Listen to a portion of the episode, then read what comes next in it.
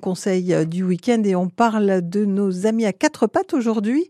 Partir en vacances avec son chien, vous le savez, ça ne s'improvise pas. Il y a quelques petites choses à prévoir pour passer des vacances au poil. Des conseils avec euh, Jérémy du magasin Gamme Vert à Amiens. Il est au micro de Maxime Schneider.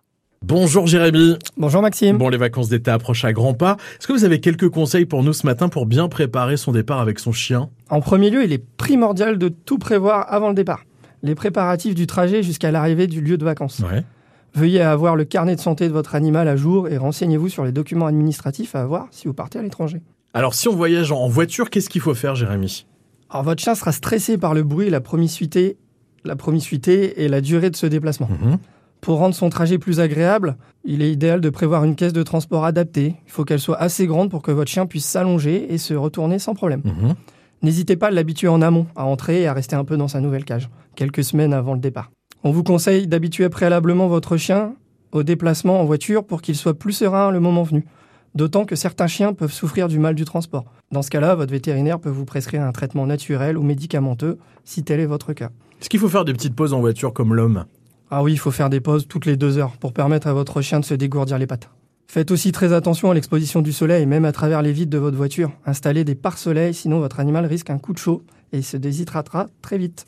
On conseille également à nos clients de se munir de pipettes anti-stress que l'on vend notamment dans votre magasin gamme vert. Pensez à emporter une trousse à pharmacie avec les produits de base, comme une pince antitique, un coupe-griffe ou un traitement antiparasitaire ou encore des médicaments antivomitifs ou anti- antidiarrhétiques. Donc ça, c'est pour le transport. Une fois qu'on est sur place, qu'est-ce qu'il faut faire?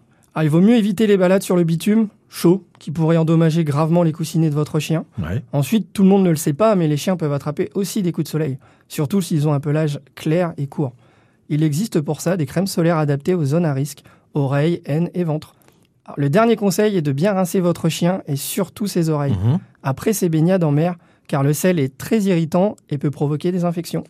Il ne vous reste plus qu'à profiter de vos vacances sereinement. Et ben voilà, on prend soin aussi de nos amis à quatre pattes. Merci Jérémy pour tous ces conseils. Merci Maxime, À bientôt. à bientôt. L'histoire ne nous dit pas s'il faut se servir de l'auriculaire pour nettoyer les oreilles de son chien. Jérémy du magasin Gamme Vert à Amiens au micro de Maxime Schneider.